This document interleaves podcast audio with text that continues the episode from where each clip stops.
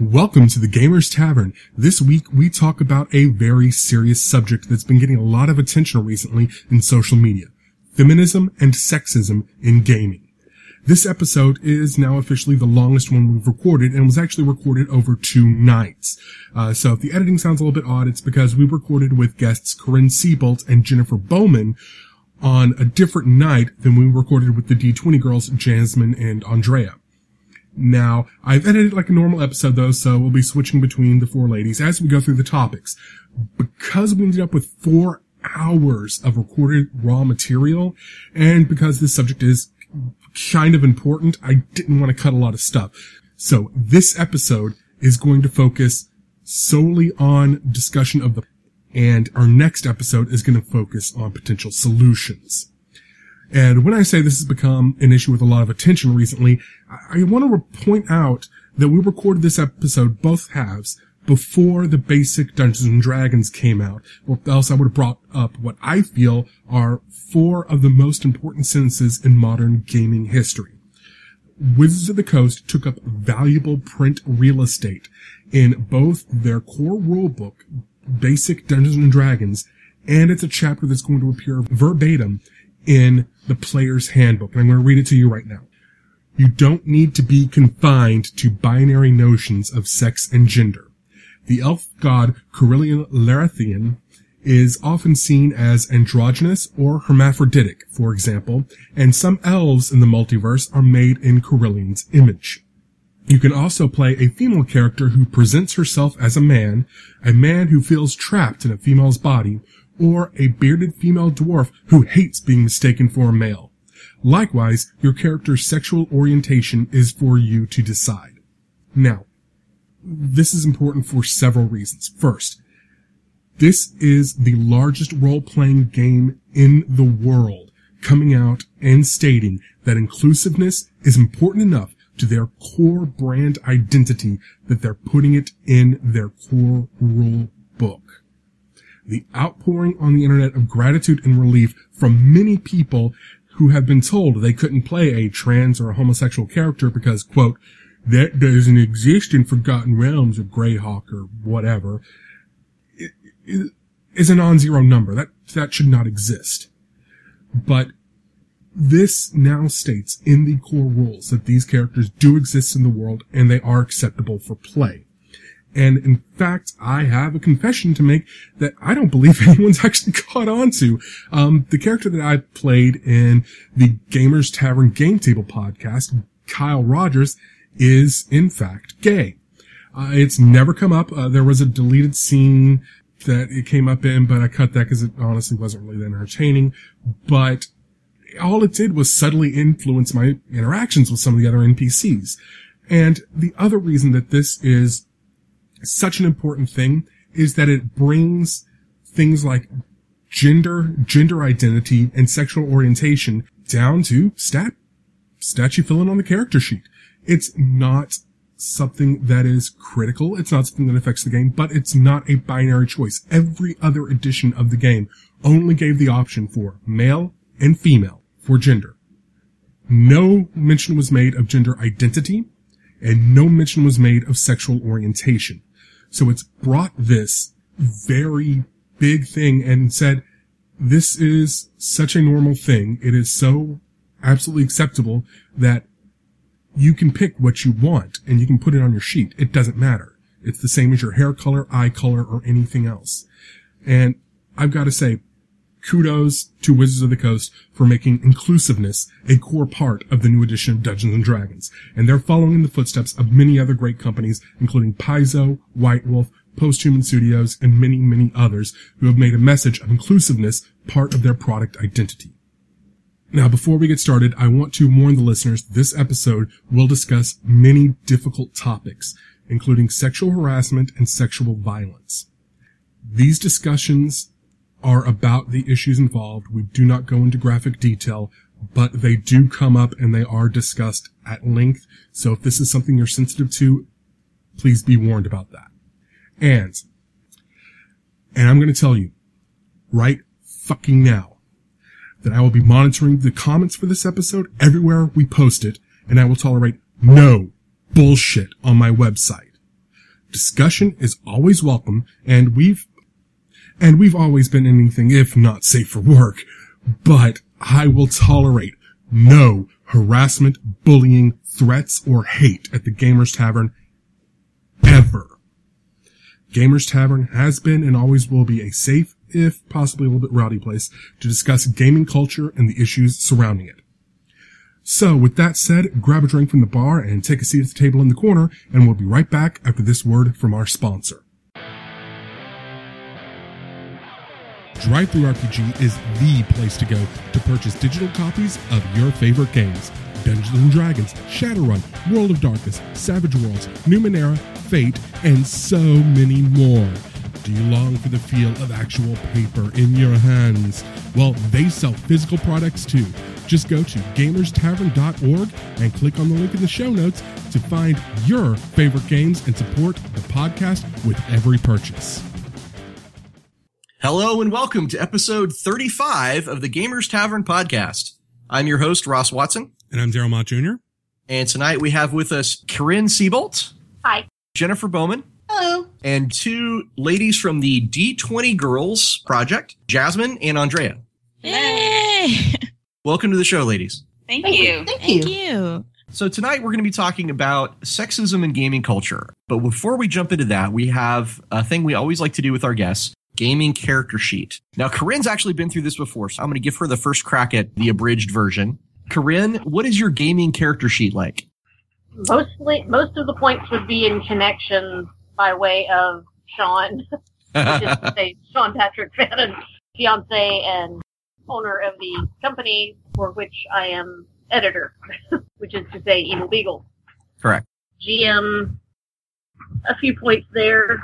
Um, not that many experience points because I've only been at it since 08. That's pretty good. That's Yeah. like six, that's like six years.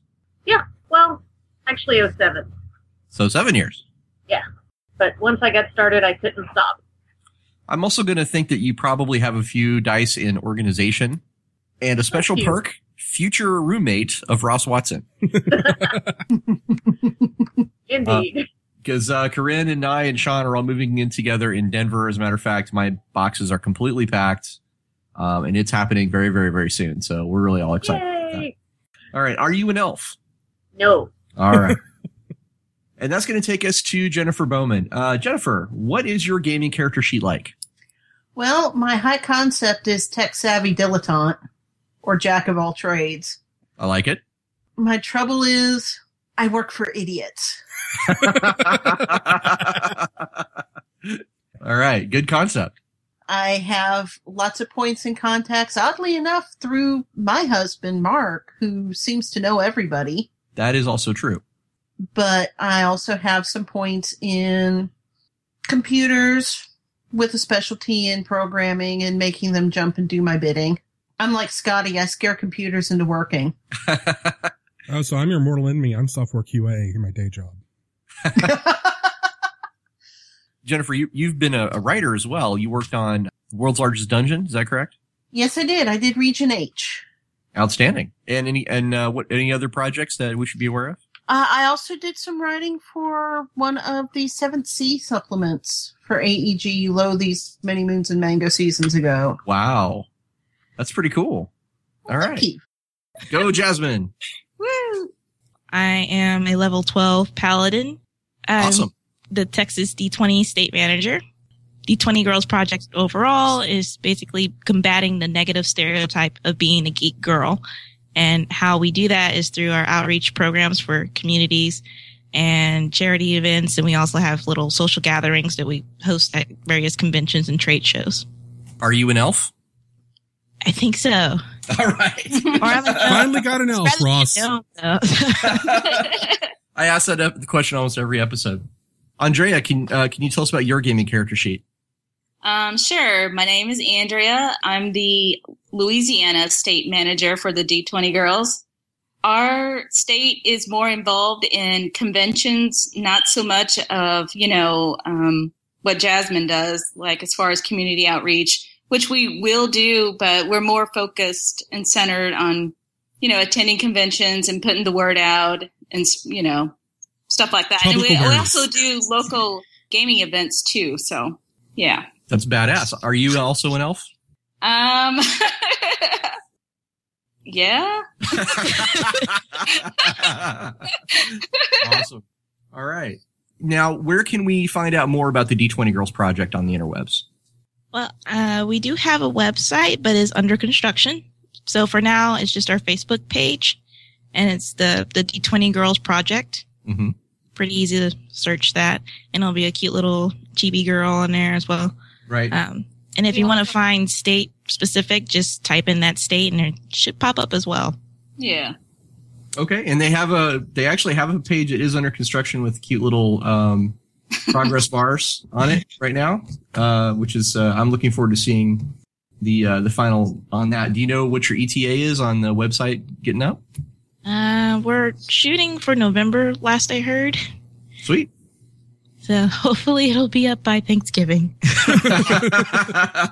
We all look forward to it. So be very thankful when it is. Okay. Now we've talked about our gaming character sheets. Let's talk about what we've been playing lately. Um, and I will just quickly start with saying Jennifer and I have actually been in a gaming group with Mark and a couple other guys here in town playing Torg. And I want to single out Jennifer's character as just being completely awesome. It was the most fantastic interpretation of a character from the Pacific Rim movie I've ever seen. And she effortlessly took command of our, of our little group. It was pretty badass. Was not hard. We Russians, we are accustomed to lost causes. yes, exactly. See, it does. It's just like that. But uh, why don't we start with you, Jennifer? What have you been playing lately? Mostly we have been playing either Fate. We've got, I'm actually GMing a pulp campaign using the uh, Atomic Robo Ooh, rule set for Fate, which is totally wicked. It is a fantastic pulp savvy rule set that just, there's the bad science, there's the punching, there's Nazis, there's robots, sweet. everything your pulpy heart could desire. super sweet. Mark is running a 13th age campaign. He's also running a horror conspiracy campaign that started out using Night's Black Agents, but we had a couple players that weren't really comfortable with gumshoes, so we switched over to Conspiracy X. That seems to be doing us a little bit better. Cool. I can always count on uh, Jennifer and Mark for some kind of really interesting game systems that I haven't played before. We're always open to something new. Which is one reason why they are a fantastic gaming group. If you were in Austin, uh, you should definitely try and get in touch with Mark and Jennifer. Okay, uh, Corinne, what have you been playing lately?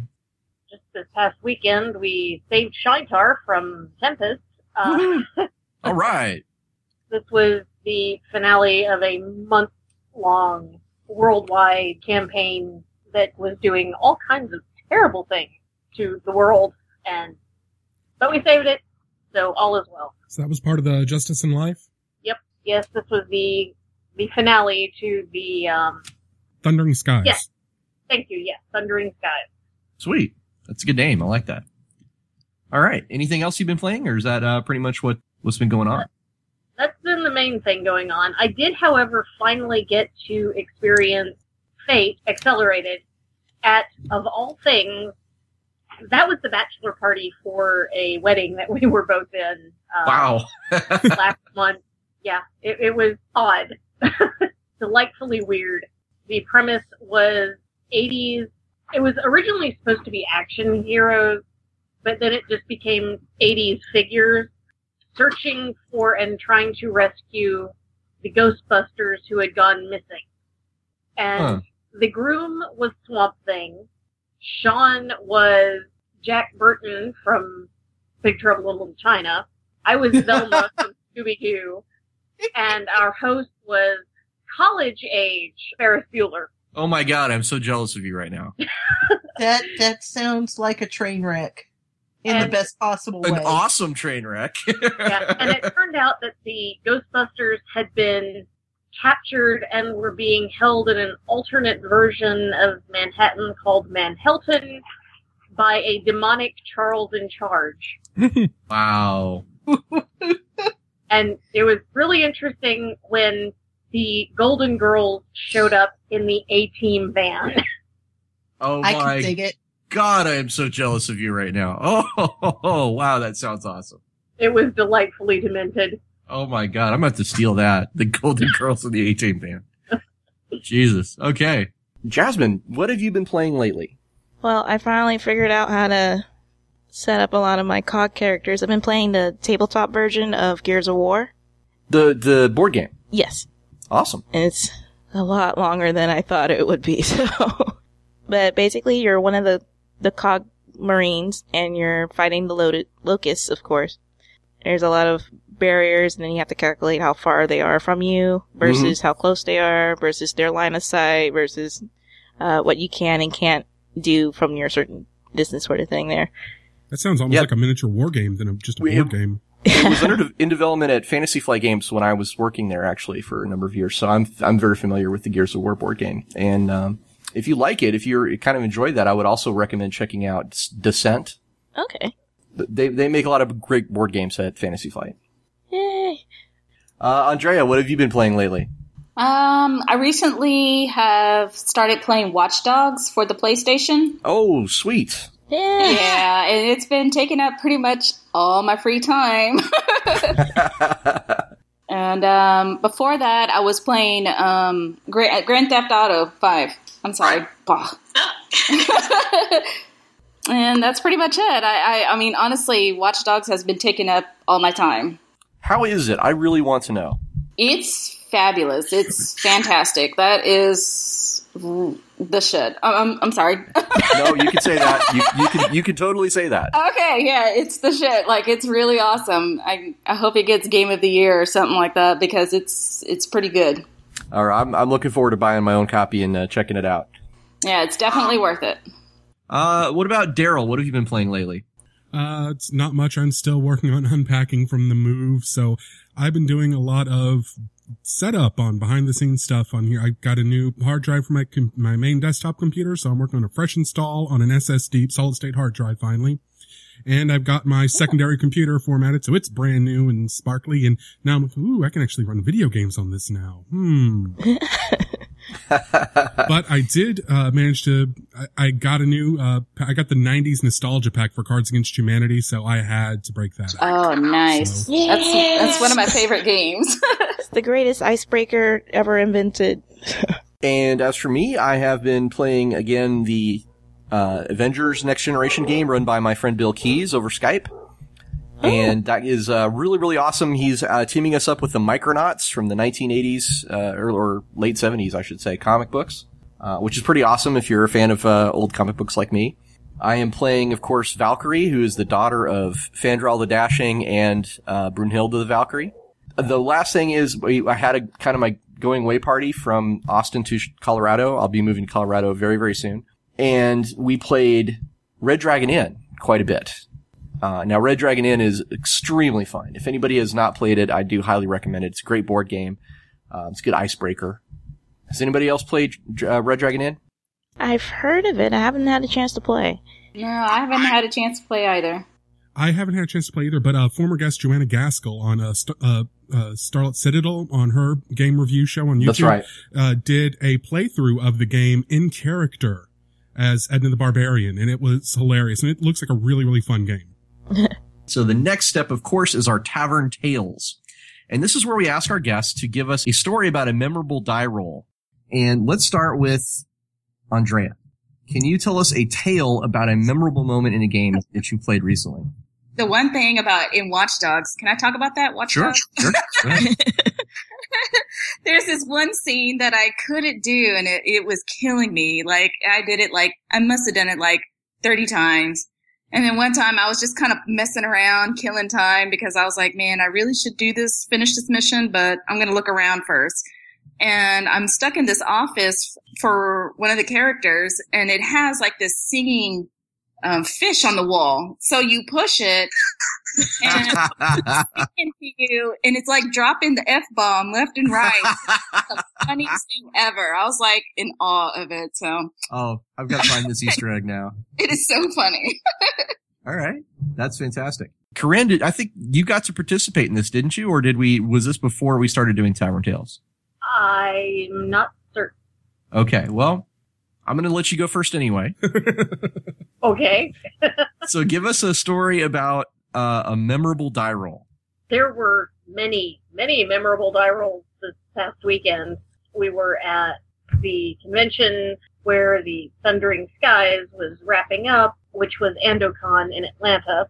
And we were the last scene, and it seemed like everybody's dice were just exploding left, right, and center.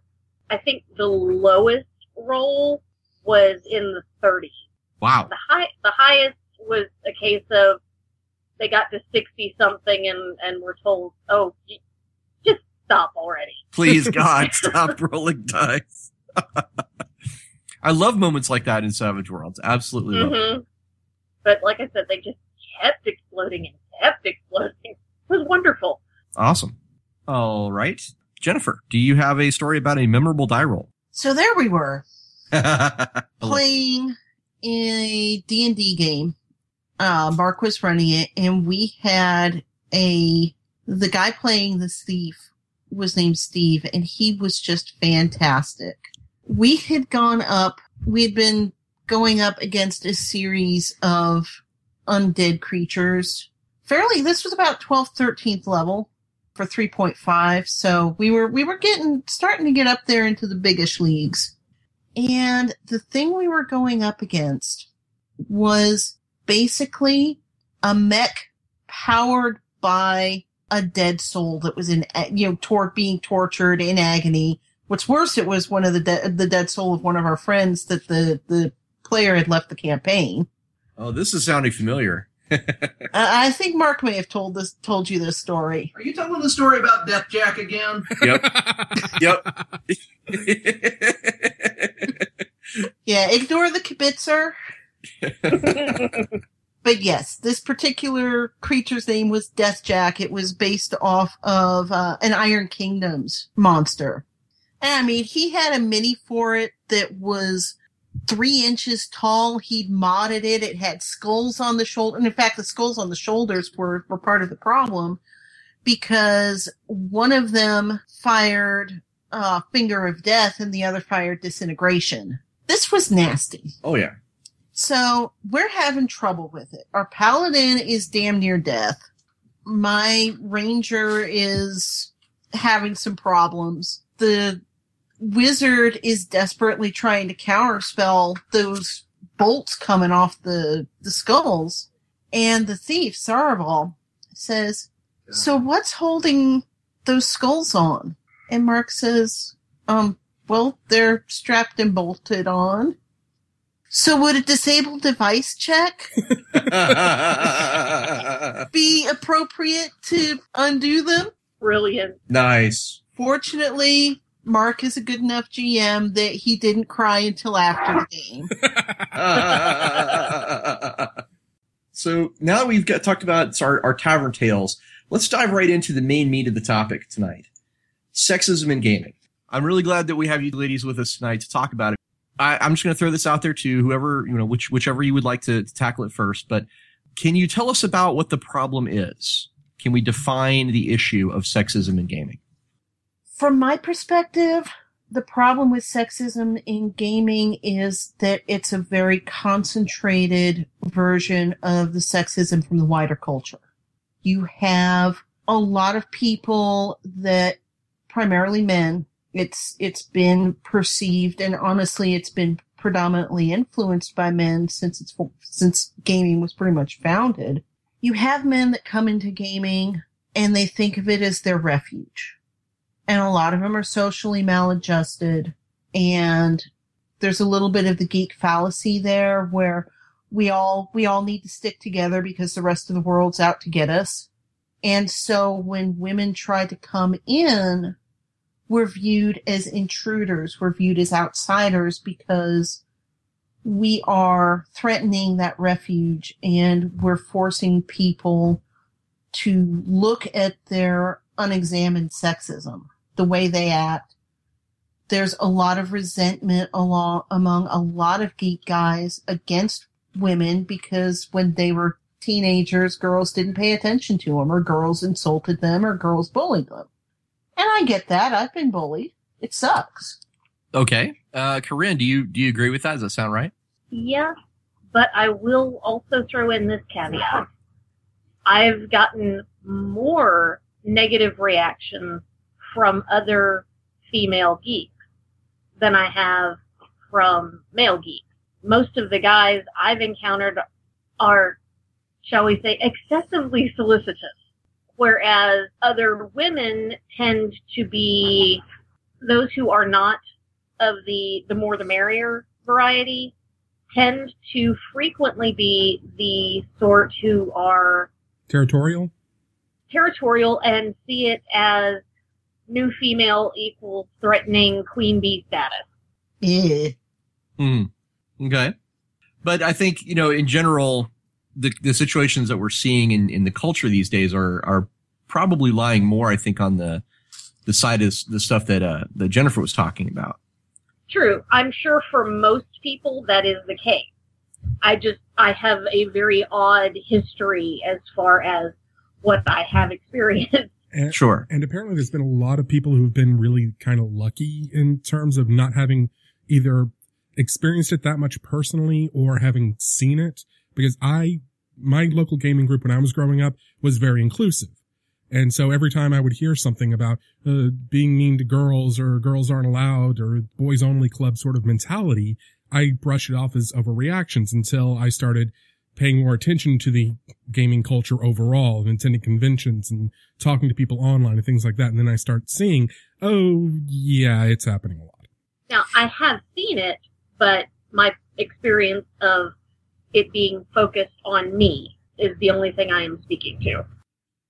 We've been wanting to do a podcast about the topic of sexism in gaming culture for a long time. And, you know, we're two white dudes, so we kind of have to, we have to be very sensitive about how we approach that, right?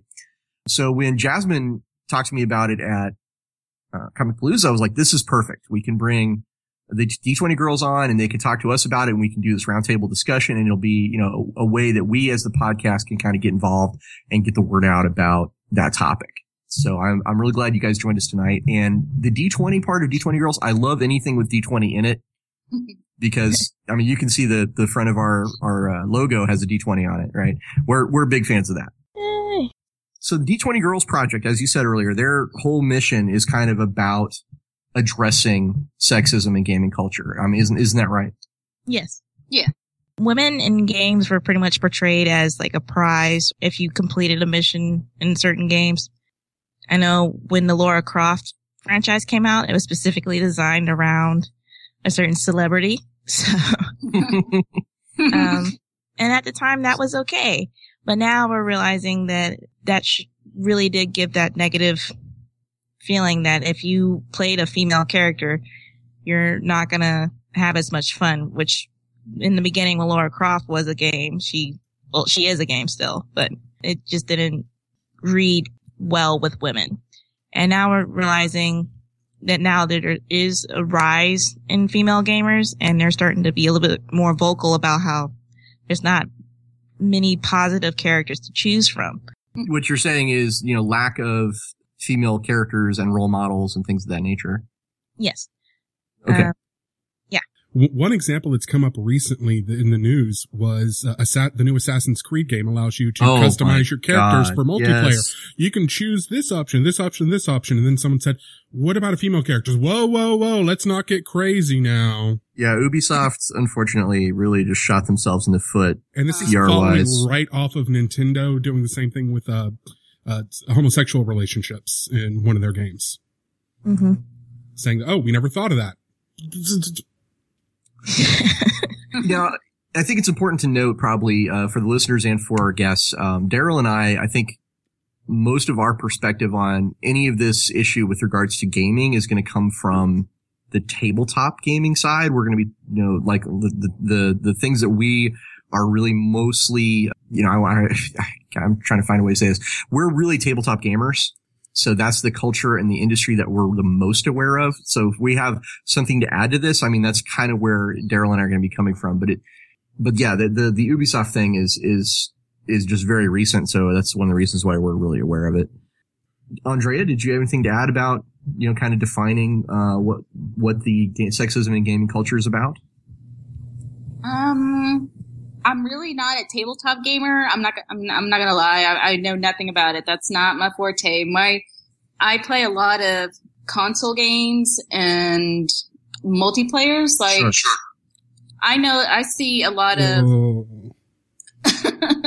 No, I can just I can just tell where this conversation's going right now. yeah. Yeah, you can see. Don't need binoculars to see where that's going. Yeah. Yeah. I mean, that's just been my experience, you know, and, and I just, that's why I kind of stopped playing it. sure. So, Well, I think there is something we can all talk about, um, and that's the visual portrayal of women in games, uh, specifically like as characters or as people that are, are part of that game. Because in the tabletop world, we have lots of pictures of, of female characters who are in that world, as well as you know the actual guys, the avatars that you play as in the uh, the video game side. I have you guys ever heard of a game called Exalted? Yes.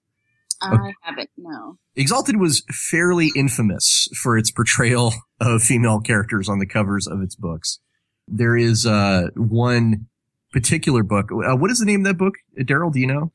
I can't remember. I never. I- Okay, I, kind well- of ignored Exalted to be Daryl, honest. Daryl, um, Daryl, can you look that up for me while I while I chat for a second? Sure. There's there's one particular cover of the Exalted book that is basically known as the camel toe cover because of how yeah, it's it's all about the perspective. I mean, like artistically, like like from the techniques, it's it's actually very nice, but the com- the composition and the perspective and everything about it just oh dear emphasizes. Yeah, you- Daryl's looking at it right now. Savant and Sorcerer. Savant and Sorcerer is the name of the book. And, it, And- it's the, the outfit I can describe it as Psylocke would say, put some damn clothes on oh. from the X but Men it's- series. But it, but e- even then, it's not about the attire. It's about the the composition and the perspective, where it just puts her genitalia like right up in front on, on the cover there. yeah. So, so, you know, we have our issues in the tabletop side as well. What are some, what are some issues with art or portrayals of female characters in games that you guys are aware of? Well, I definitely realize and kind of acknowledge as well because I do do the whole cosplay thing with the recreation of characters' outfits. Um, a lot of the female characters tend to have that because it's a fantasy. We should push the limit to how much thread there cannot be in that one area. So- How does it stay on? It's magic. yeah, and then add some gravitational defying boobs and then crazy hair. so, yeah, as a costumer, that's very difficult because you have to try and make it uh public okay. Well, the, Uh, the, the crazy hair, I mean, I, I guess I want to ask a really quick question. Is that, do you consider that to be like, uh, a sexist thing, like the, the crazy hair, or is it more about the, the revealing nature of the, the outfit? um, it's more about the the outfit. I'm totally okay with the hair. I would rock that every day if I could, but Like with Elvira, like it's not her hairstyle, right? You know, no. although her hairstyle is very distinctive. I mean, that's a good point. True. It's definitely if you saw her across the room, you know who she was. But the, the most prevalent one I know of is the infamous chainmail bikini. That's, yeah, in, in Yeah. the tabletop culture, that's definitely true. And it's Oh, like, yeah. okay, that is not even practical armor. That wouldn't protect anything. Yeah, I remember playing World of Warcraft and my paladin would always have this ridiculous armor. I'm like, really? like a Now, like- top, you know, that's chainmail and Right. and it's I it used to it used to bother me a lot. I think we can all agree it's very exploitative. Just historically speaking, I, I think I'd push that back all the way to the uh, early 70s comic books of Red Sonja, I think is where that originated.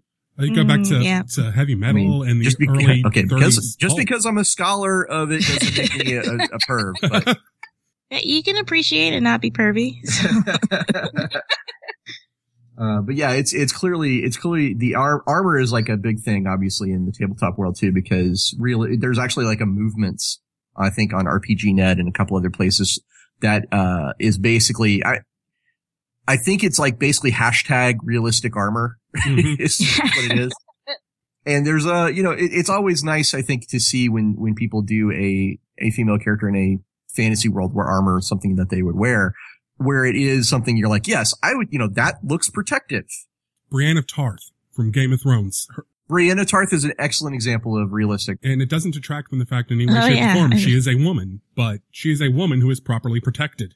Can we can we think of some places or some you know recent events maybe that have highlighted where uh, this issue is kind of cropping up more and more in our our tabletop environment? Well, just recently, uh, last year's Gen Con, as a matter of fact, there was a booth that was selling apparel and bumper stickers and such that were making fun of sexual assault and rape. And they got I hadn't heard about that one. Yep, they the booth in question they got reported to the Gen Con organizers and nothing was done.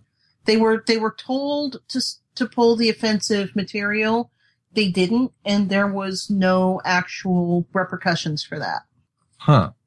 So it was a case of don't, or I'll tell you not to some more. yep. Wow. Oh, that's that's ugly. I was thinking that like one of the ways that you see it um probably more more evidently in my opinion than others is in a lot of artwork for tabletop games. Which, Oh, absolutely. Wait. Yeah, Corinne, do you want to field this one first? Oh, this one I'm guilty of myself without a choice. It was either let it slide or delay production even longer. there is one particular piece of art that, in my opinion, is completely wrong in one of our books. What was shown was more of an Inara when the character in question should have been more of a Kaylee Aha. and it just completely did not fit. I was livid, but there was nothing I could do, or, as I said, delay production.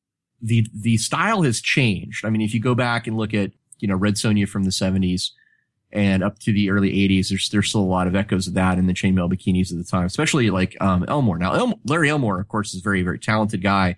I I love him like personally. He's just a fantastic dude. Um, Yeah. But he he is he has certainly done his part, you know, with the the chainmail bikini thing.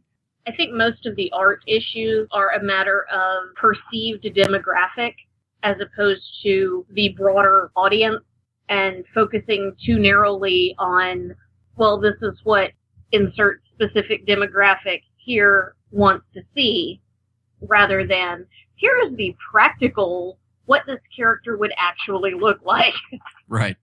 Well, I mean, this is true even for um for Shadowrun. They had a construction tape girl on the cover of uh I think it was one of one of the runners Attitude. Attitude on the cover of Attitude. But I think there are some places we can point to where things have gotten better. yeah. For example, Pathfinder has a pretty good track record of uh you know showing women in realistic armor. Uh, what's your opinion about this, uh, Jennifer? I think that Corinne actually is is got it on this one. You they've game companies have been using titillation to sell games since uh, pretty much the beginning. It's particularly bad, I think, in the fantasy and superhero settings, though you can see it in a lot of others. there were some fairly infamous ones uh, for superheroes, both in artwork and like the uh, presentation back in the 90s when during the OGL period. Mm-hmm. Uh, there was a book called The Foundation, and the only reason I know about the Foundation is my friend uh, Derek Thomas did the art uh, cover art for it. Now the cover art, I think there's nothing really wrong with the cover art, uh, but on the inside it was uh, pretty blatantly. It was pretty blatant and sexist, and it, it went so far as to include the heroine's measurements in her Wow. in her character sheet. Oh Yeah. my Wow. Yeah, yeah, yeah. Classy. now there are there are companies and indie guys out there that are that are pushing back against that. hmm The writer of On Mighty Thews actually several years ago when he first published the game. Uh, it's a it's a sword and sorcery game. It's kind of a beer and pretzels. Um, you know, go play some Conan, Right. and it's a lot of fun. But he actually had a blog post on the process he went through when he was commissioning the art because he wanted the art to be a, a female character that was dynamic, that looked powerful, that was aggressive, and that wasn't your typical cheesecake. hmm And I read that blog post, and I tell you, I called Mark and I said, "You're looking for a, a sword and sorcery game? You need to get this. You need to get this game." Awesome. And we did. Yeah. Now I'm curious, have you ladies uh, seen the artwork for Accursed, which is my, of course, my setting for Savage Worlds? Yes. because you know I, I think we tried pretty I think we tried and succeeded to get to get that across as well that there's lots of different ways that uh, you know women can be portrayed they can be portrayed as you know adventurers they can be portrayed as villains they can be portrayed as heroes now I think it's noteworthy the only reason I bring up accursed I mean obviously because I'm so familiar with it but is also it's the main villains of the setting are entirely female all of the all of the big bads if you will for the world are are the witches I am entirely too familiar with, with the Blood Witch. Thank you, Sean. Yeah. and uh, it was that was something we had to you know really think about was was this idea that we were going to create the setting where all literally all of our big bads were women. It it took us you know thinking about it, but we said you know why not? Why not have you know women in positions of power and sometimes and and those positions of power can be you know antagonists. It can be protagonists. It's it's fine as long as we show them, you know, with respect. So we were, we were presenting like, if you look at the artwork for the Blood Witch, I mean, she is seductive, right? She is sort of this vampire queen, but it doesn't come across as cheap. I think, I think we, we did it respectfully. It, it is a respectful treatment of the standard trope of sexy vampire. well, and that is a common trope with vampires. That just goes to the whole blood passion psychology of it. Right. I guess the main reason I'm bringing it up is not to just, you know, say, oh, hey, we did it right was just to point out that I think it re- does require, if you, if you want to do it right, it requires thinking about it. It requires, you know, some, some attention and effort. It can't just be a, well, we'll just, you know, let anybody draw anything. Yeah. Blanket, just the blanket statement, sexy equals wrong is inaccurate. It, it's perfectly fine to do sexy, but have a reason behind it beyond just boobs. right, because then I it mean- becomes exploitative. Exactly. The new 52 Starfire. Oh God, the new 52 Starfire. Oh God. Oh God. Yeah, or Power Girl in general, really. But yeah, wow. All right. Most of the art, of course, is gonna try and pull that whole sex sell, so uh, we might as well just try and pull out all the stops there. You're talking about exaggerating the sex appeal. Yes. and I noticed that especially when it comes to I guess the the wizard side of it as well as the priestess they do take a, a little bit more liberty, especially when it comes to religious symbols, uh, trying to symbolize them to, well, not symbolize, but mimic some of the traditional images of them, and then take a little bit more away, so to speak. If that makes sense. Okay. I I have something I can add here really quick from uh, I've been playing uh, Star Trek Online quite a bit, and in their early days of their their advertisements of the game, they included a Vulcan female in very non-regulation attire. We, basically, the the the the the community of players uh, ended up naming her Taboobs Oh wow! because because it was fairly obvious like what she was there for. To sell Star Trek Online to people, you don't need cleavage. I mean, you need just, uh, uh, just a Vulcan in a uniform. Boom, Star Trek, right? You know what's so? Yeah, it, the exaggeration there, I think, is not only not only is it like exploitative, not only is it kind of insulting. It's just it's it's just not necessary. I just read a study recently about the whole sex sells argument, and they did market research for advertising firms that determined that the more sexualized content in an advertisement, the less people are going to remember what brand the ad was for. They're just going to remember boobs. oh man, wow. that kind of reminds me of the the X Men advertisement that came out with uh Oh, was it Carl's Jr. and there's Mystique. She's holding a burger and she's getting ready to take a bite, but then she morphs into this rugged backwoodsy guy and takes a bite out of the burger. And it basically, at the end of the commercial, it says "Man up." So Oh, Wow. That, yeah, that's okay. Bit of a mixed Yeah. message there, uh, for sure. Especially like Mystique is a strong, she's like a strong female character too. She doesn't need to man up. She can eat the hell out of a hamburger on her own. I mean, like I, I think Mystique's kind of awesome personally. So that's why I, I'm like, really? you know? But think about uh, putting thought behind it. Uh, there's another thing that comes up a lot that I, that I've seen people do, and I call them out on it when I notice it. Is they'll make what they think is an overplayed, ironic joke whenever they come across a female gamer, like either online playing video games or I've seen it at cons. I've seen it in forums. So there's no girls on the internet or what are you doing here? Why aren't you in the kitchen making me a sandwich? And they're playing it off like, Oh, I'm making a joke. I'm not really like this, but yeah, you're still making a sexist joke, even if you're trying to do it quote unquote ironically. Now, has that happened to either of you in like a, a, a gaming environment? Um, I haven't been told to go back to the kitchen, but I have walked into a room planning to game and had half of the gamers in the room talk to my chest and talk to my chest and talk to my chest. And even when I say, Hey, my eyes are up here, they continue to talk to my chest. Wow. that again, but that's not just a gamer thing. That's just welcome to the world as being female and being addressed or having your chest addressed by males.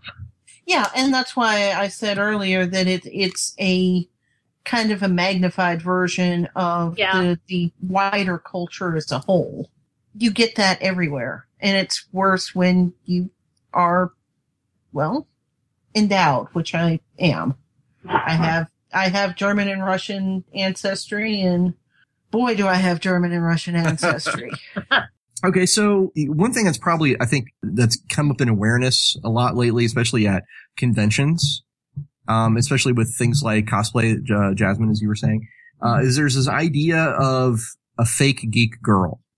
Have you guys run into this? And if so, can you tell us about it? I got, I got to tell you, a lot of people talk about the fake geek girl. And I, I'm going to say, yes, fake geek girls do exist. Actually, all the conventions I went to, all this year and last year, I have met two fake geek girls. They were doing cosplay and over sexualizing it and being flirty just to get the attention and all that. And they had no idea what they were dressing up as or who they were or anything like that. Or if they dress up, it's like the stuff that you wear for costume. I mean, wear for like Halloween, you know, when you go out clubbing or something. Yeah, Here, here's the here's the thing though. Everyone keeps talking about the fake geek girl online. It's like it's an it's like every single girl who shows up on. Oh, you're just a. Here's my cosplay picture. Oh, you don't even know who that is. You're a fake geek girl. and my my biggest thing is at Comicpalooza alone, I met over a dozen fake geek guys. They were just like these frat boy douchebags who were showing up there, hitting on all the cosplay girls, by the way, being disgusting about it, and clearly knew nothing about whatever they were trying to talk about. That's, that's why I hate hearing people pull out fake geek girl. Whoa. Okay. Well, I'm to have to step in here for a couple of reasons. Number one, there's no hatred on this podcast. So just to be clear, there's that. But I also, I, I'm going to take a little step further. I think, I think we're on the same side of the fence, but I just, I want to extend it a little bit further out.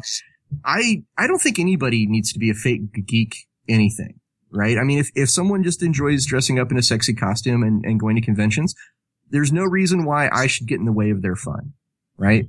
My fun is not more important than their fun. And that's what conventions are all about is having a good time. And if, you know, that's, there's lots of different ways to do that. So I don't think there's any, I don't think there's even such a thing as a fake geek girl or a fake geek guy. I think it's just people that have fun in a different way, uh, with things that we love. I, mean, that's why we're so protective of this because we love it, right? We like, we like look at Firefly and we're like, if you dress up as Firefly and you don't know what it's about, you know, to us that feels a little weird because we love it and we don't understand why someone doesn't love it enough to, to, to learn about it. But it doesn't mean that they're wrong. That's all I'm going to say. I think, I think it's okay to go to a convention and dress in a costume for whatever reason you want. That is a very, very good point I never thought of. Ross, thank you. Because now I'm thinking about it, I'm like, yeah, well, how can I, how can you call someone a fake geek whenever they've obviously put hours of work into this costume? Even if they, even if they're not a fan of the thing, they're a fan of the costuming. They're a costuming geek. Well, that's kind of one of the big things about the idea of a fake geek girl that's been going around is that it kind of establishes people who say that as like gatekeepers, as, you know, you can't be a geek of this unless you know everything about it. And I, I dislike that idea. I, I dislike anybody trying to say you can't be a fan of Star Trek if you have never, you know, seen all the episodes. I dislike anyone saying you can't be a, you can't dress up like Batgirl if you don't know, you know, her eight different incarnations, you know? I mean, why not? I've had that happen a couple times when I find the design for a character just, I could so do that in the next three months and then wear it out somewhere. And I had a couple people actually come up to me and ask me about the character and I really honestly just skimmed the history of them and I had no idea that there was all this information behind them and I was even more intrigued that I should probably read up on it. But of course, because I couldn't repeat back exactly what they wanted to hear, I was labeled a fake geek girl, even though I put in so much time and effort into an outfit. And Yeah. Yeah. So I think that's wrong. That's happened to me too. I had did a cosplay of Zatanna. Oh, And- fantastic. I love Zatanna. and I mean, I just think she's an awesome, you know, character. So I was like, you know what, I'll do that. And then somebody asked me some in-depth, in-depth question. I'm like, I have no idea. I'm so sorry. And they were like, they just looked at me awfully and just like walked away. I'm like, sorry. How dare you dress up as someone if you haven't read every single comic book ever written ever that might have anything remotely to do with that character? And I'm going to give you a, I'm going to give you a five part history test just to make sure. Now, I got to I just got to ask this quick question because uh, anybody who cosplays Zatanna, I would, you know, there's, there's like one thing that would just make it like beyond. And can you actually talk backwards? I tried. I actually practiced. That's hard as hell. It's hard. nope, I couldn't do it. I mean, I would have to like record myself and then like run it back and just lip sync it. You know, I mean, that's the only thing I can do. yep. But that's an awesome thing. So, so you both, both you, uh, ladies are cosplayers. Is that right? Yes. Well, I do it more as a, a, a casual thing. I'm starting to get into the competition side, so I'm paying more attention to seams and how things lay and Right. photograph. But I just do it for fun because I like the, dressing up. I, I use any excuse to dress up. So Now, when you are cosplaying as a character, uh, do people come up to you and like treat you like you're their character, like you're in character as the person you're cosplaying? Uh, I would like to say maybe half, half and half. Usually I have people come up to me and they'll say like a key phrase that the character would know and then they'll react a certain way and I'll do it and then it'll be all, yay, we're on the same level. And then I'll have others come up to me and just automatically, is that your real hair? Your eyes can't like change, can they? They're, they're goat eyes right now. Well, how are you doing that? it's their contacts. It's okay. How do you think the idea of the fake geek girl? How do you think that? Well, there's a there's a thing right now, kind of a, it's kind of a meme, a meme or a meme, I guess however you pronounce that. Meme. Uh, cosplay does not equal consent. Are you guys familiar with this? I really haven't run into anything other than, hey, can we get a picture with you? And that's pretty much it. Okay. Uh, for me, it's a comfort level because sometimes I'll have people ask for a picture, but then they don't ask about how close can they be to you? Can is it okay if they grab you in Ah, certain areas? That's a good point, right? So if I'm going to take a picture with you, right, like almost nine times out of ten, I, I see like a cosplayer, like they're they got their arm around them, you know, hmm like it's it's a it, it is kind of an invasion of personal space, isn't it? Yeah, just a little bit. Yeah. My sister was costuming once at um, I think it was Dallas Comic Con. This was two years ago, and she was dressed up as a casual Wonder Woman, and I was dressed up as Black Canary, and we had a couple guys come over to ask for a picture, and at first we thought we were going to pose in like fighting poses against him, but he ended up grabbing my sister by the waist and grabbed me by the waist, and it was a really tight squeeze, and I Mhm. wasn't. I kept looking over at my sister to make sure she's okay. Like, is this okay? Is this okay? I will. I will hit him in the face if it's not. All right. So I think the takeaway here is if you want to get a picture with a cosplayer, ask first, like how you know how can we set this up? Yeah, pretty much. Is that does that sound like a you know the right answer? Or? Uh, Maybe- I feel like asking and as well being very specific as to how you want to pose in the picture because some people are not okay with uh fan service. Okay, all right. And then there's the infamous hover hand. The hover hand. Yeah. What's the hover hand? Uh, that's that's something that happens a lot in in celebrity photo shoots. Um, because they'll want to put your, put your arm around the celebrity, but you can't actually touch the celebrity. So you put your arm around them and it's like your hand is an inch off their shoulder. Oh yeah, yeah, the hover hand. Okay, I get which it. is actually kind of a is is both a don't touch the nice Right. female actress, but it's also at a convention. I've gotten sick out of t- three out of four conventions I've gone to. So doing those photo opportunities, I don't know how they don't just get every disease ever after a Well, photo shoot. yeah, wash your hands. Yep. Sanitizer. Hand sanitizer. Now I got a confession to make. I at, at Comicpalooza, I was taking pictures of, of people in costumes, and I uh, I took a picture of Elvira, the girl dressed as Elvira, and I thought she had a really great costume. And you know, when I take pictures, I usually say something like, you know, say cheese, or you know, say something that you know would you say in character. With Elvira, my mind kind of went a little bit blank, but I know what Elvira is like. So I, when I took her picture, I said, say something saucy, right? Oh, And I gotta admit, like, as soon as the words left my mouth, I was like, oop, oh, that was probably inappropriate. um, because, you know, I was treating her as if she were in character. It, I, I felt bad afterwards. I, I really was like, I'm not sure, like, what I should have done, I guess.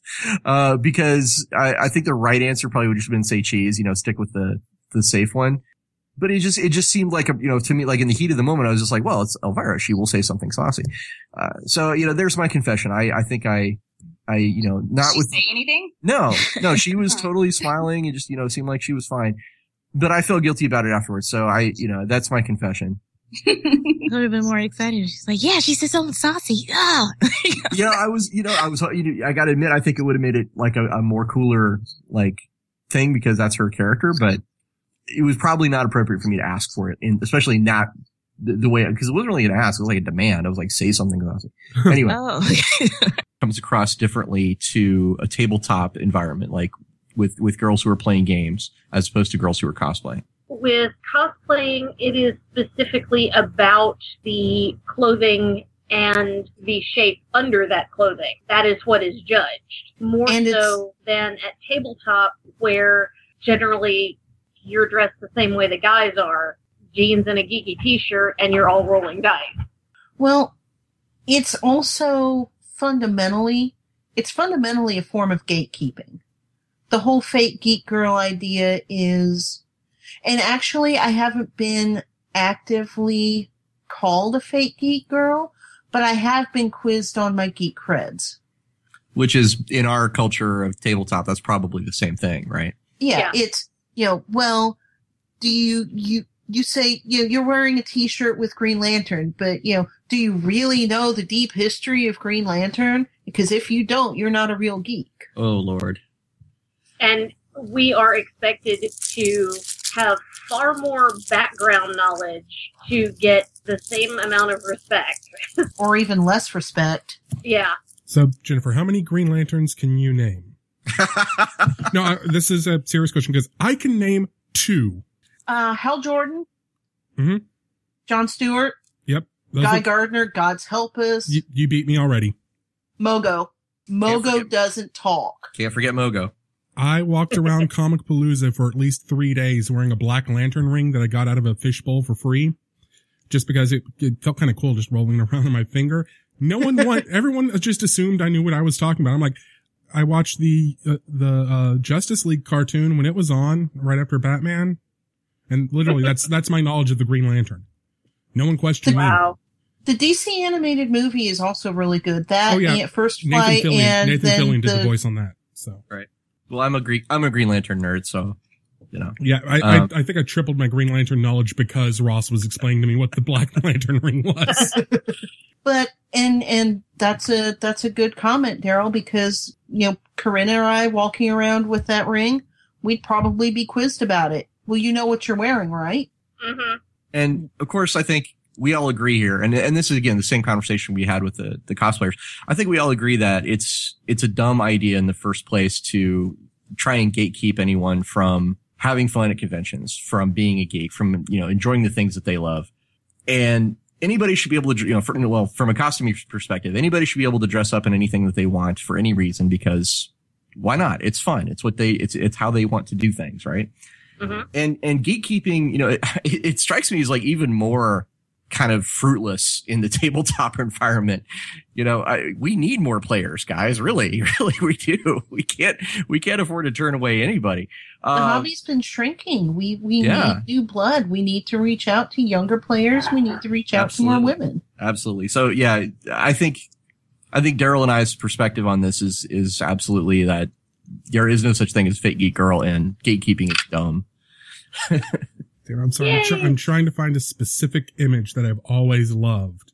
It's the one where it has someone dressed up in, uh, and someone makes a comment on her costume saying, "Oh, a gender switched steampunk Joker." Yes. that's the definition of trying too hard. And then the comment right after that is, "Um, you know that's so and so, right?" It's a famous comic character, and bam, Yes, picture of the I character from the remember that. comics. And I re- that image, yes. that image will be in the show notes because I can't find it right now. Well, there's, But- there's also some great, John Kovalic has some great comics on this as well. Yep, and I was gonna email John about posting some of those too. yeah. So the whole fake girl thing, let's, we, I think we know what's going on there. You know, when you're talking to girl gamers, there's a lot of things that are said that are really inappropriate. That's kind of where I'm going with this. And sometimes it's said in a way that makes it sound like a joke. Um, Daryl, can you give us some examples of, of things that are said this way that are, they, they kind of It- cloak themselves as a joke? Yeah, it's it's something that a lot of people, especially happens in online forums and in online gaming multiplayers, where they will Mhm. say, "Oh, a girl, why aren't you in the kitchen?" Ha ha ha! I'm making a joke. I'm not really sexist. Yes, you are. You just said something sexist. Even if you meant it's still a joke that diminishes her. Or uh, someone posts on a forum, uh, "I'm a girl and I did blah." blah. There's no girls on the internet. Ha ha ha. And yeah, LOL, right? yeah, they're trying. They're trying. It's like it's like it's an ironic joke or something. And for one thing, it's not funny. But for another thing, it's just it, it's still part of that same culture of sexism and diminishing women who are trying to express their own passion for whatever it is that they're into. and this is true in the tabletop environment as well. I mean, there's been kerfluffles. Oh my About- god, a girl that plays magic? Ha ha ha ha. Well, there's been yeah, there's been some kerfluffles about uh, sexism, uh, even even like as far as game design. Um, I don't want to call anybody out like right right now, but it, it has been happening here and there on the uh, tabletops. What, what was that word again? Kerfluffle? I've never heard of that. Kerfluffle, uh, uh, shenanigans. Uh, okay. I never heard that word before. I'm going to start using it now. okay. Just basically another way of saying shenanigans. All right. So have you guys have you guys heard statements like this? Have, Uh, do you does has the D D twenty girls you know what's their stance on this kind of thing? See, that kind of situation is where it gets a little tricky because you you're not sure how to really open someone's eyes to the fact that that is being interpreted differently than what they're thinking it is. I usually, if I ever hear that online, and I've, I've played multiplayers online quite a bit, so I've heard, oh my goodness, so much.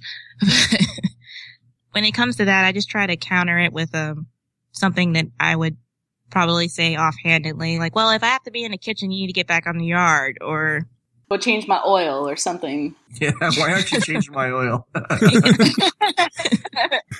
just something like that to just kind of let them know, like, well, I see what you're getting at, but I also, I raised you this card as well, so. It's, it's like it's like ha ha asshole, right? Basically. Yeah. I tend to keep my mic off whenever I play multiplayer just for that fact. I don't want to have to hear or deal or talk or socialize with them. I just want to play. yeah, I hear you. Do we have anything else we want to say about these kind of jokes or comments? I mean, obviously, they're. I mean, to be clear, it's very inappropriate. We all agree on that. Hmm. Very wrong. Yeah. And my big thing is a lot of people are saying, well, I'm not really a sexist. It was just a joke because it's something that a sexist would say. Well, you just said something a sexist would say. How did you think that was going to come off? Uh, It's some, it's something I, I think a lot of people just don't put enough thought Yes. uh, into how what they're saying is going to be interpreted by someone else when they do things like that. So, it, have do you guys can you do you want to go over any of the the latest things that have happened, or you know any incidents that may have occurred that have you know brought this to your mind? I know recently I saw a Reddit post from someone on, I can't remember if it was, it was on one of the subreddits for role playing games. And there's a lot of posts like this. You'll see someone come in saying, Hey, I've got this problem with my group, blah, blah, blah. Can you help me out? Is there any advice you can give me?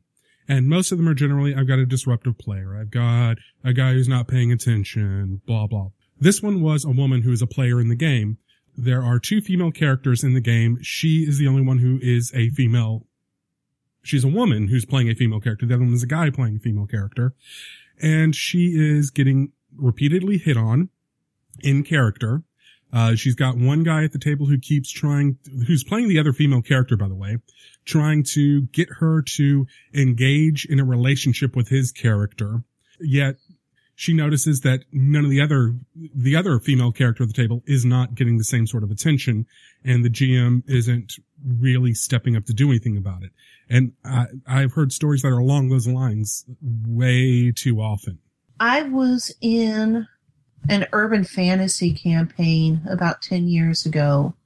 And my particular character was a, a voodooista, voodoo priestess with a particular affiliation with Erzulie, who is a loa of lust and passion. Now, I was accustomed to playing in campaigns that we handle, you know, we touched on adult topics and my husband's campaign at the time, he wasn't running this one. This was a totally different one.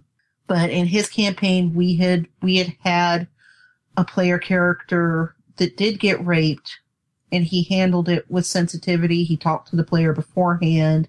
He said, look, this is the plot that I would like to run. I think it would be very effective if we had your character, you know, be the first victim, or at least the first victim that you guys find out about.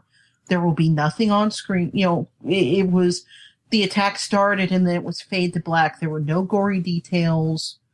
You know, it happened. A lot of the game was about the consequences of dealing with what happened, tracking down the the entity responsible for it. And it was a horror game. You know, we, we were not stinting on the horror, but it was handled in a mature fashion. So I was accustomed to being in games where such topics were handled maturely. Unfortunately, this GM was not handling it maturely.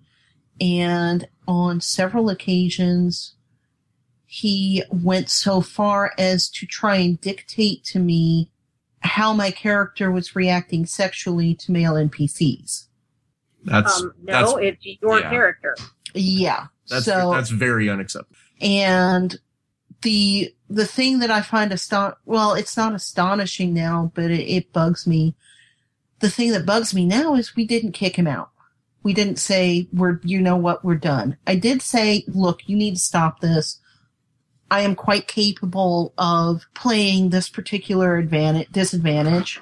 You do not have to dictate, and I don't want you to dictate my character's reactions. And he backed off some. He backed off enough that we were able to ca- finish the campaign, but we kind of were falling into the geek fallacy. Well, we can't kick him out. He's our friend. He's our fellow gamer. And and the ex- inclusiveness at all costs. Yes. Yes. There are times when enough is enough. Yes. Here's a, here's a little more, I think, more topical, uh, especially lately. Question: Are you ladies familiar with the idea of the men's rights activist movement? Yes. Unfortunately, Can you tell us a little bit about your experience with that? Watching it in horror from a safe distance. Yes. And having people express concern over choice of hat. thank you. I got into this when we recorded earlier. I love fedoras. I can't wear mine anymore. well, yeah, you can. You, you're taking it back, Daryl. Just think about that. You're Okay. taking it back. Sean wears the uh, Indiana Jones hat, That's a fedora. which is a fedora, and there have been comments, and he's fashionable, not an idiot. Right. so for the so for the listeners, let's uh you know let's kind of help them understand if they don't know what men's right activist movement is.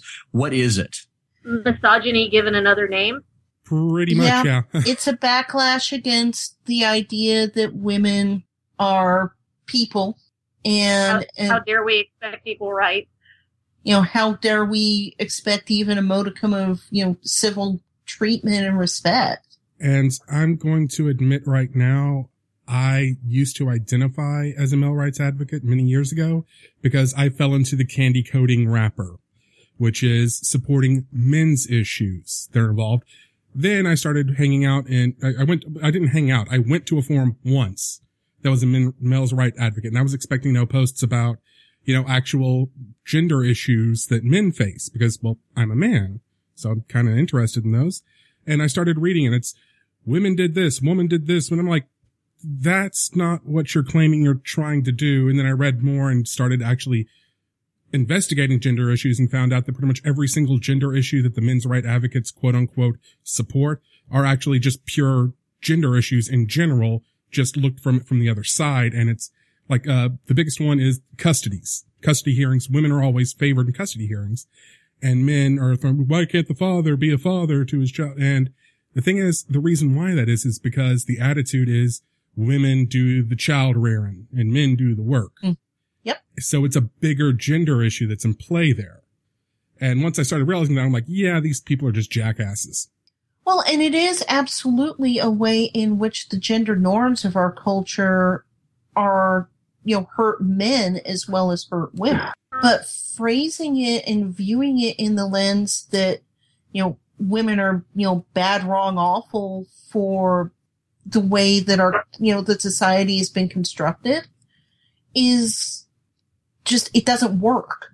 I think I read, yeah, I think I read somewhere that MRA started out kind of like what Daryl was talking about, that it was, you know, more focused on just specifically men's issues. And it unfortunately, you know, morphed into the, uh, yeah, well, kind of devolved, uh, into fo- focusing on what women are, you know, basically focusing on, focusing their efforts on the gender issues as a reflection of what they think women should be or should not be. They've got an attitude, and this is based on my experience with interactions after I kind of woke up and s- saw through the, the BS. They come from an attitude where if women get equal rights, that's apparently somehow taking something away from Yeah. men, which is Mhm. completely not true. Yeah, completely untrue. And like I said at the last recording, feminism, and this is a quote from someone whose name I cannot remember. Hopefully someone will help me out with this is feminism is the radical idea that women are people. Yep. Rebecca West, British suffragist and journalist. Thank you. Jennifer, you're awesome. So, the, having brought up the issue of, of MRAs and their, the MRA movement, I think you know this relates back to gaming. In the most recent thing that happened uh, with this is Posthuman Studios uh, made a press release where they basically uh, banned MRAs from their forums and said, if you are a member of the men's rights activist movement, we don't want you as a customer. Rock on, Adam. Good Yep. for them. That was Bravo. That was uh, Adam Jury, and yeah, you know, good good, good on him. But I, I just wonder, are, are have you guys? I was unaware of that. I Okay. had purchases to make. Yeah, apparently they had a huge sales spike after that too. And of course their forums blew up with Gee, people. what a surprise. compla- peop- their forums blew up with people complaining about it. You're gonna lose customers, never gonna work. And like, uh, yeah, we just sold 50 copies in an hour. Jennifer, were you aware of this? Yes, yes, actually I was, and I applaud it. I think that there are people that will scream, you know, First Amendment, First Amendment, First Amendment, and my response to that is one, it's a private company. Their forums are essentially their property. It's their virtual living room, so they have the right to say, you know what? This is the kind of conduct we expect in our virtual home. And secondly, freedom of speech does not mean freedom from consequences. And that seems to be what a lot of these, what a lot of these people want. They want, they believe that freedom of speech means that they spew their venom all over the place and nobody gets the right to say, you know what? Take your shit and leave. Now, what's the old phrase? Your right to swing your fist ends the tip of my nose. Bingo. Now, there have been some uh, some other, you know, incidents in the gaming space as late with regards to sexism in gaming. I think one of them, probably the one with the highest profile, and certainly the one I know has caused most discussion, like for me personally, uh, is the uh, the issue with Penny Arcade and a strip that they did called Dick Wolves. Mm-hmm. Oh yeah. And this has led to uh, you know quite a few things in the aftermath of that. Um, so it sounds like you guys are familiar with with what happened, and I and we don't need to go you know through the whole thing. I think we can just put a link in the show notes if people are really curious to find out what what the deal is. Um, but the short version is um, there was a, a Penny Arcade, which is a webcomic, had a strip called Dick Wolves. Uh, it uh, was actually a pretty funny joke, but it, w- it was a, it was a joke about rape, and they were uh, they were informed that this was, you know, uh, they, they, they were basically contacted by some of their fans saying, you know, we, we would appreciate, uh, you know, warning on this kind of thing in the future, et cetera. Um, and unfortunately, uh, Penny Arcade kind of responded in a very flippant manner, uh, to these concerns when they were raised, which kind of caused backlash and it got, it, it gets complicated after that point. Um, but what, what, what ends up happening is that, uh, Penny Arcade has stopped selling all merchandise related to the strip and they have, I think, formally separated themselves from PAX as the organization over this particular issue. Does that sound like a pretty good summary?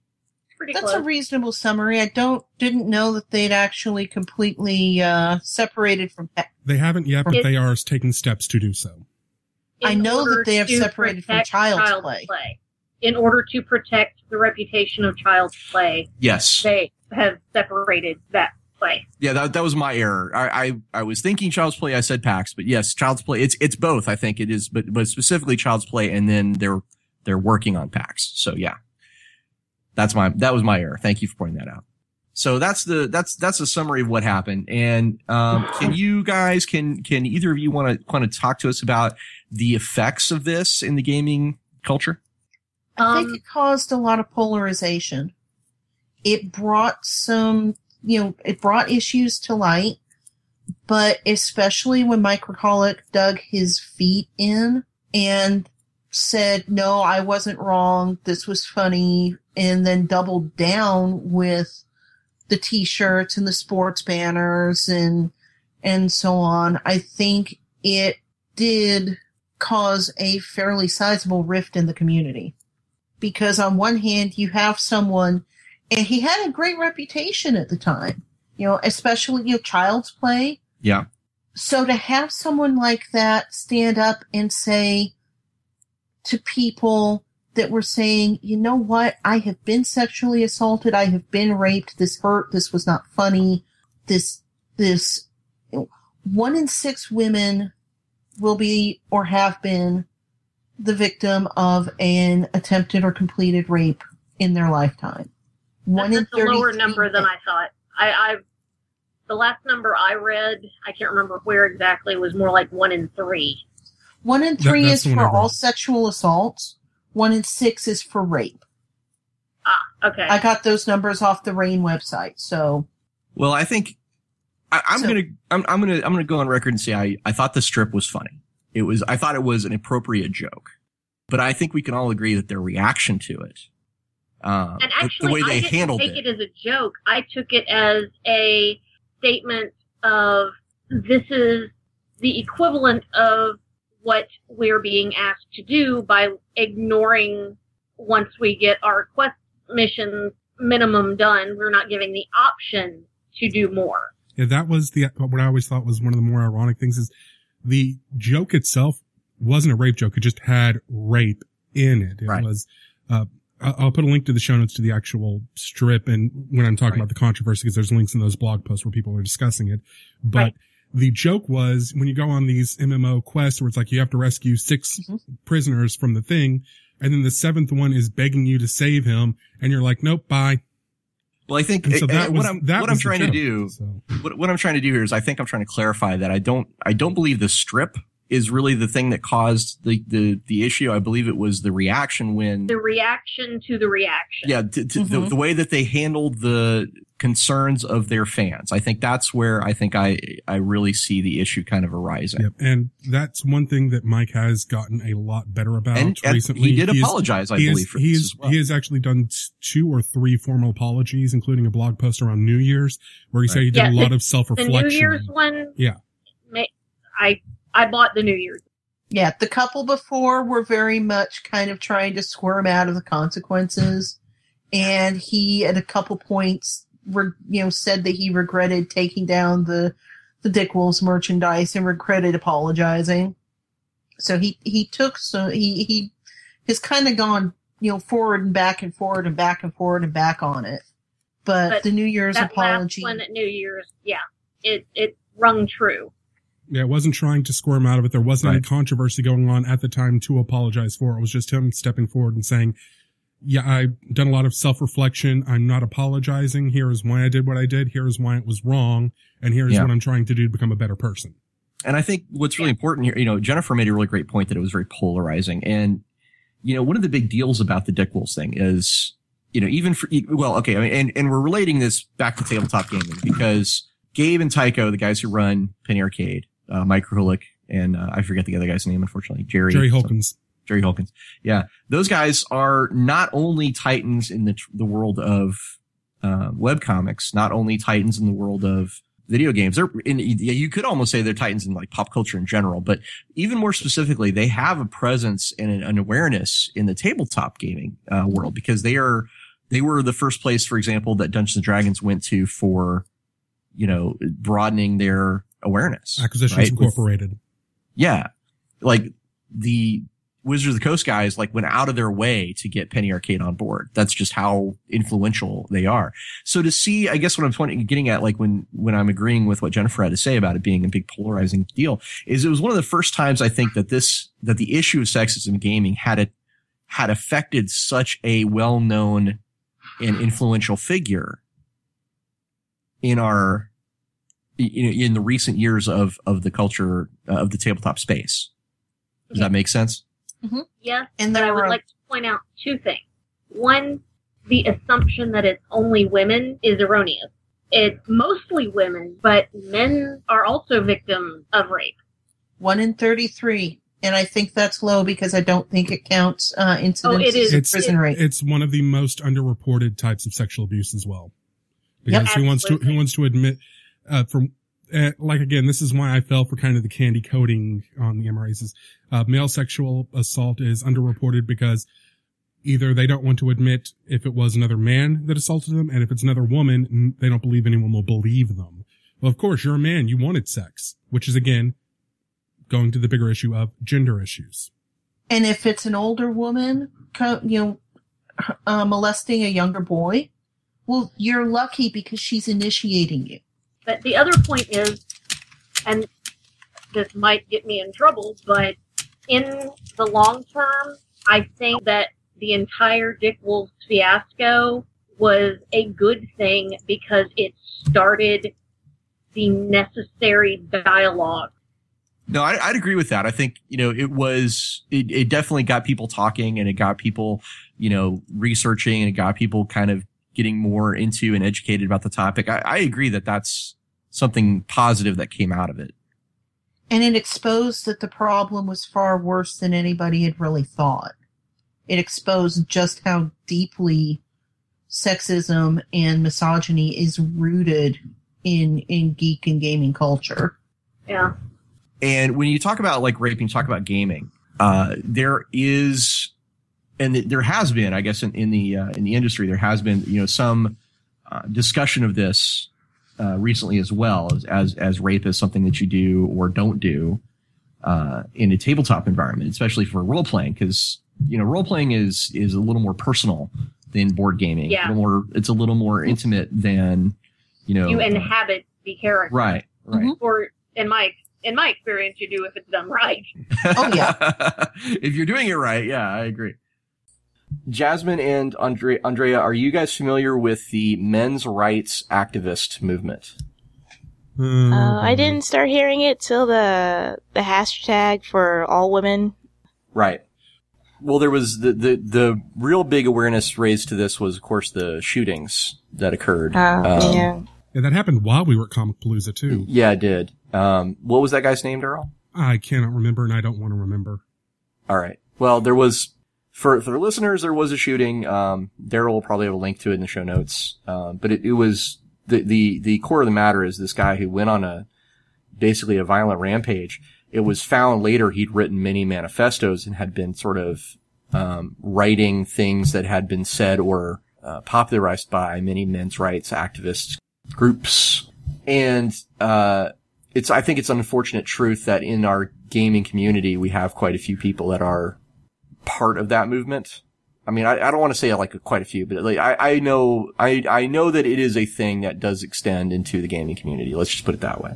I mean, I think it's fair to say let's let's uh, let's take a moment and just kind of establish really quick, like the Gamers Tavern's position is that men and women are people. Period. Right? It's and and, and they should be treated like people. That's pretty much it, right? I, I think that's I think that's where we stand. Is it was pretty? Is that uh, something you can agree with, Daryl? Yeah, exactly. All right. Pe- we all love games. Let's Yeah. just play games. So that's going to take us into the break. Well, that about wraps things up for this episode. We've gotten most of the venting out of our system and we've identified the problems. And I'm sorry for ending on such kind of a down note, but the good news is the next episode is going to be the second half of this recording where we talk about what we can all do to make things better. And we also talk about a lot of organizations like the D20 girls who are doing their part. And I'm going to read some comments from previous episodes, but before I do that, your feedback is always welcome and very few topics are off limits for our website and our social media, and we also don't censor for language or content for the most part. However, there is no hate at the Gamers Tavern, and I will strike down upon thee with great vengeance and furious anger if you post any hateful bullshit on my site, period. That out of the way, how about a little bit more lighthearted discussion? Uh, Lucas Christ uh, commented on our Facebook page at facebook.com slash Gamers Tavern uh, about the Gamers Tavern Game Table Episode 10 Downtime. He said, The word downtime just reminds me of a bar of the same name that I used to frequent in college. They had a $10 all-you-can-drink PBR in Long Island and all-you-can-eat pizza and ribs. It was a beautiful thing. I, of course, replied, $10 all-you-can-drink Long Island sounds like a very, very bad idea. Lucas responded, Lucas responded, you learn moderation very quickly, and, of course, I replied, moderation. I do not know what this word means. And this conversation went on for a little bit longer. Uh, you're always welcome to have these sort of little chit chats with us if you just want to post on our, on any of our episodes or on our wall. And like I said, it's at facebook.com slash gamers tavern. We're going to go over to Twitter where you can follow us at Gamers Tavern PC. That's PC as in podcast. Uh, we have a tweet from James W, who is at lone underscore wolf 902. Have you guys thought about having listeners submit tavern tales? Yes, James, I have very often. I just haven't figured out exactly how I want to approach it yet. And there, there's a few things that are in the works in that department. So give us a little bit of time and we'll make some announcements coming up very soon over how you can let us know about your gaming stories. Um, there was also a quick conversation that played out um, after Kevin C. Mason, or at Art of Paint, told a few people that he was listening to episode 33 on player character death based on their conversation that they were having. Ned, or at Otuyug, O-T-Y-U-G-H. I know I'm a bad D&D player. I don't know how to say it, but come on. I, I, I haven't drunk enough whiskey today for the throat to work for that. But he said, sadly killed our ninth level cleric last week. Can be harsh, but the dice fell that way. To which Dylan Zimmerman responded, uh, who is at Dylzim, D-Y-L-Z-I-M. At least D&D slash Pathfinder, death rarely has to be final. Plenty of ways to come back. Well, guys, if you're interested in an in-depth conversation of both of those topics, feel free to listen to episode 34, where we talk about both random death by dice and the revolving door afterlife of most fantasy settings. And finally, we're going to come back home to gamerstavern.org, where Brian Smith commented on our evil player character episode number 34. Something that occurred to me while listening to the show is that not all evil parties are going to be about screwing each other over in PvP. Two evil parties that come to mind are Bonnie and Clyde and Mallory and Mickey Knox from Natural Born Killers, who were not only evil, but chaotic evil. So as a GM, don't forget you can start off things with, oh, and you like each other. And yes, that's true, but I would like to point out that both of these evil parties were actually romantically involved couples. So there's a bit of a different dynamic going on there than your average adventuring party. Uh, but I mean, look at uh, Natural Born Killers and what happened to the third guy who tried to join their party. Didn't end well for him. But anyway, you do raise a very, very good point, and I've got a couple counterexamples that are a little bit uh, less tied to romance. Uh, you've got, for one thing, House of a Thousand Corpses and Texas Chainsaw Massacre. This, these are two families of eagle psychopaths that work pretty well together. And you could do the same thing. Put your own family together, whether it's a blood family or a family of choice. So that's it for this episode. Like I said, tune in next week and we're going to finish up talking about sexism and gaming culture. This podcast is licensed under a Creative Commons Attribution Non-Commercial No Derivatives 4.0 license. DriveThruRPG ad music is Tavern Brawl Demo by Save or Die, all rights reserved, used with permission. Music for One Degree with Nick is copyright Nick Jaworski, all rights reserved, used with permission. Until next time, the tavern is closed.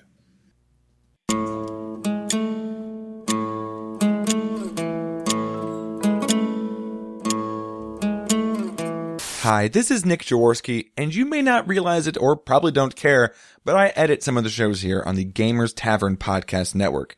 If you like podcasts but love audio editing, then I have great news for you. I have my own show titled One Degree of Separation, and you can listen to it right now and subscribe at onedegreewithnick.com. The show is kind of hard to describe. Each episode is basically an experiment that contains original music, stories, interviews. It's probably just best if I quickly show you some recent episodes. Try to see what you had. If you had anything interesting for me. Well, uh, have you ever have you ever waterboarded somebody? It was actually a story of Abraham Lincoln, a very superstitious man, seeing his own doppelganger multiple times over a couple of nights. When looking in the mirror, he saw two faces his normal face and then a pale, ghostly one that, that worried him. I have to get back to editing right now, but you should go check out all of that and more at onedegreewithnick.com. Thanks.